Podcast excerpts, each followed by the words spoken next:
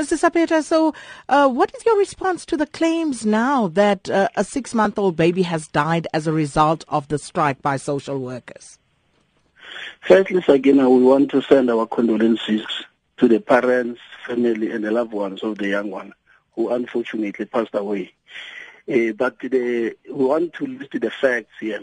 That one, it's not true that uh, kids were removed on Friday from the facility. All the children were removed from the facility on Tuesday, as, as claimed by the MEC.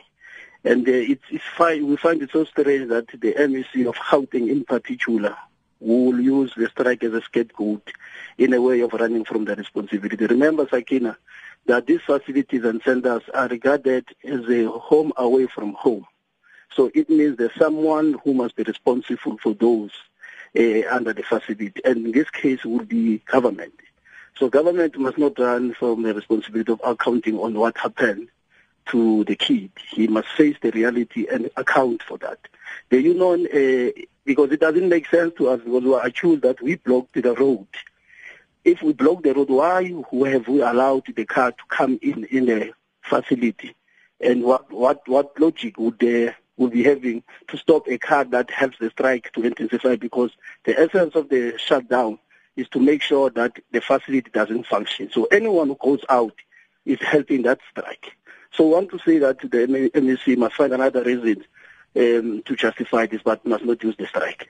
So you've accused the MEC and the Department of Social Development of running to the courts instead of addressing uh, workers' demands. Uh, have you engaged them first and foremost on these demands? And just for the benefit of our listeners, what are you demanding at this point? Again, we have been engaging social development, uh, not only on social worker related matters, but all workers, all the categories which are fixed.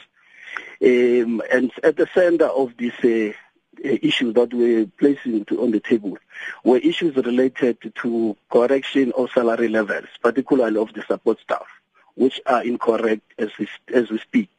Second, we were talking about extending the service of social development to rural areas. As a result of that, we say that there must be incentives that attract people from urban areas to go to rural areas so that even our uh, rural areas can benefit out of the service.